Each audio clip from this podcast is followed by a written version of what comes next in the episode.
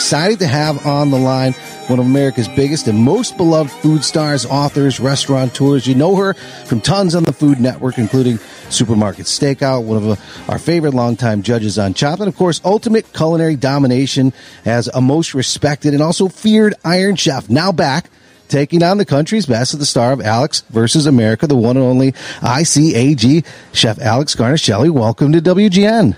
What an introduction, my God. Can you just live with me and go around announcing me as such everywhere I go? Of course, you deserve Fantastic. it. Your own personal, like Michael Buffer. I love it.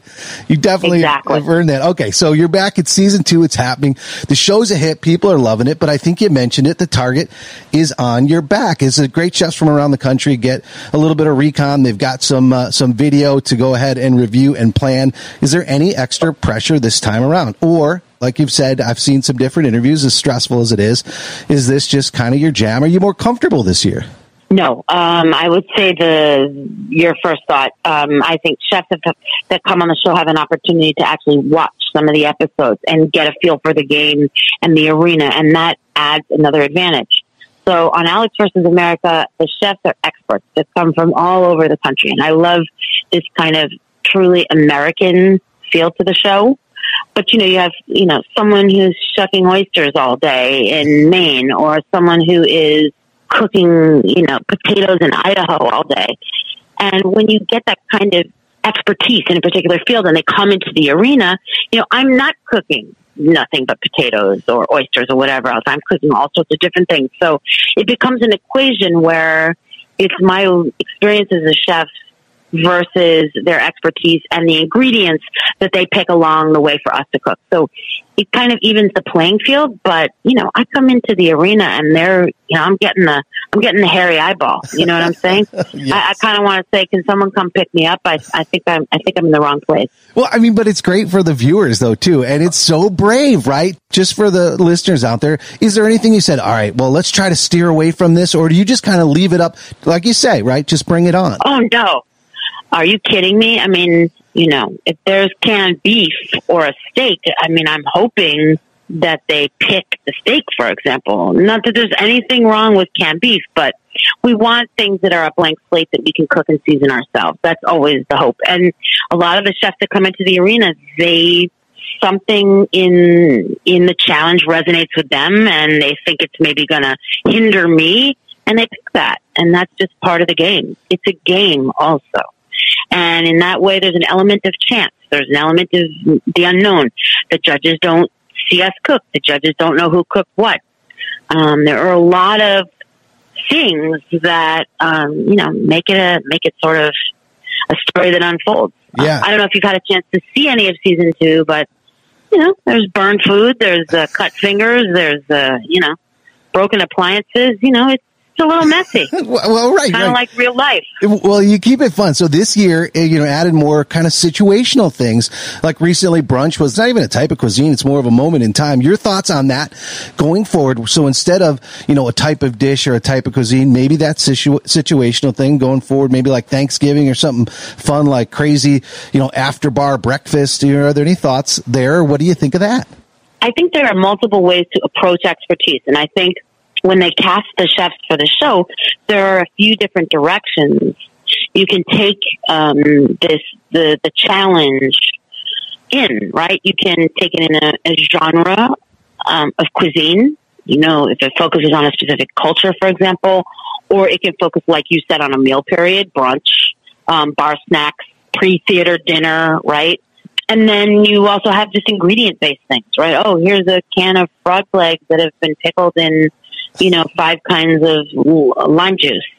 So I think there are a few different sort of paths to take with regard to the challenge. And I think, um, you know, they got, they're all in the mix. And I think that's kind of what happens when we go into our own refrigerator and we go into our own pantries and we cook them night.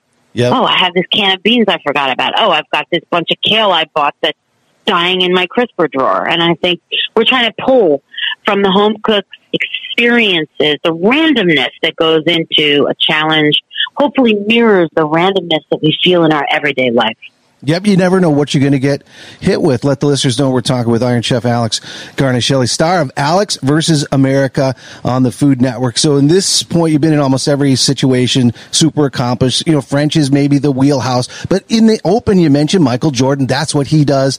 So it, do you ever find yourself doing that? Maybe in the off season, taking things that maybe you know you don't want to let the cat out of the bag for your competition, but that you know you're maybe not as accomplished or, or comfortable with. And do you ever train on that? Do you ever just take a day in the restaurant and be like, all right, I'm just going to do this. I hate it.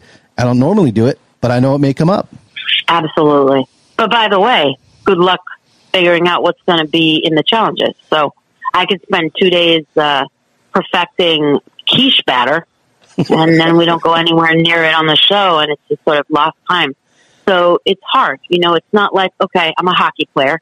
I'm going to go play hockey right? I mean, I'm a chef. I can certainly practice cooking, but as far as honing in on the challenges themselves or training myself on the specifics, not really possible. Well, All I can do is dice shallots every day and hope for the best. well, but like in season one with chocolate, that's a whole different skill set. Oh, forget it. Are you kidding me? By the way, the woman who won that chocolate challenge, she was so fantastic.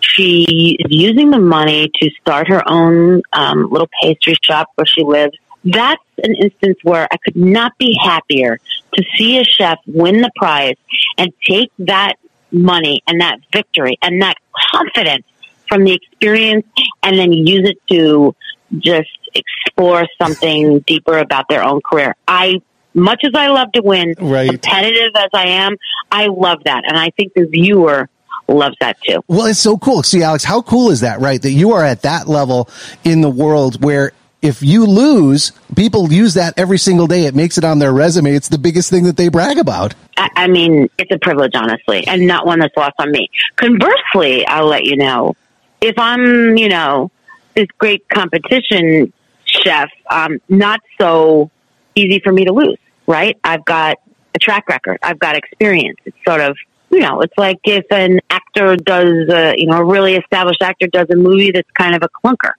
Course, it's going to happen, right? It's probability, it's math, but it's you know, it's a tough little pill to swallow sometimes. One of the greatest strengths that you have is obviously your experience in that set. As accomplished as some chefs may be in the kitchen or restaurants, do they share with you afterwards, you know, things that were challenges for them?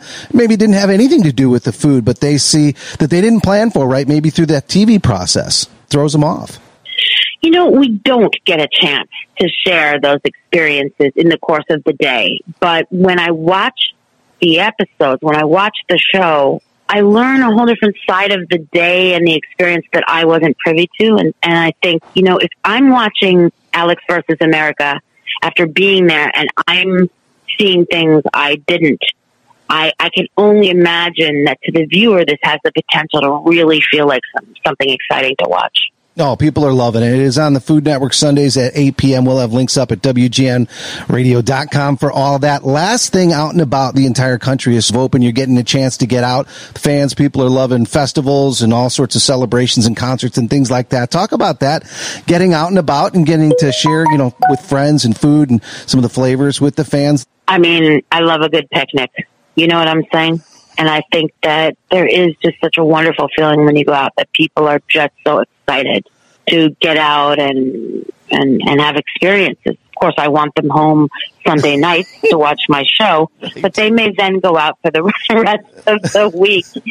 But I, I agree, and I think you know, uh, in my area of the country, in New York, the weather's been pretty good, knock wood, and I just love the feeling. Went to the beach, I went in the ocean, and I just thought, wow, you know, life is good.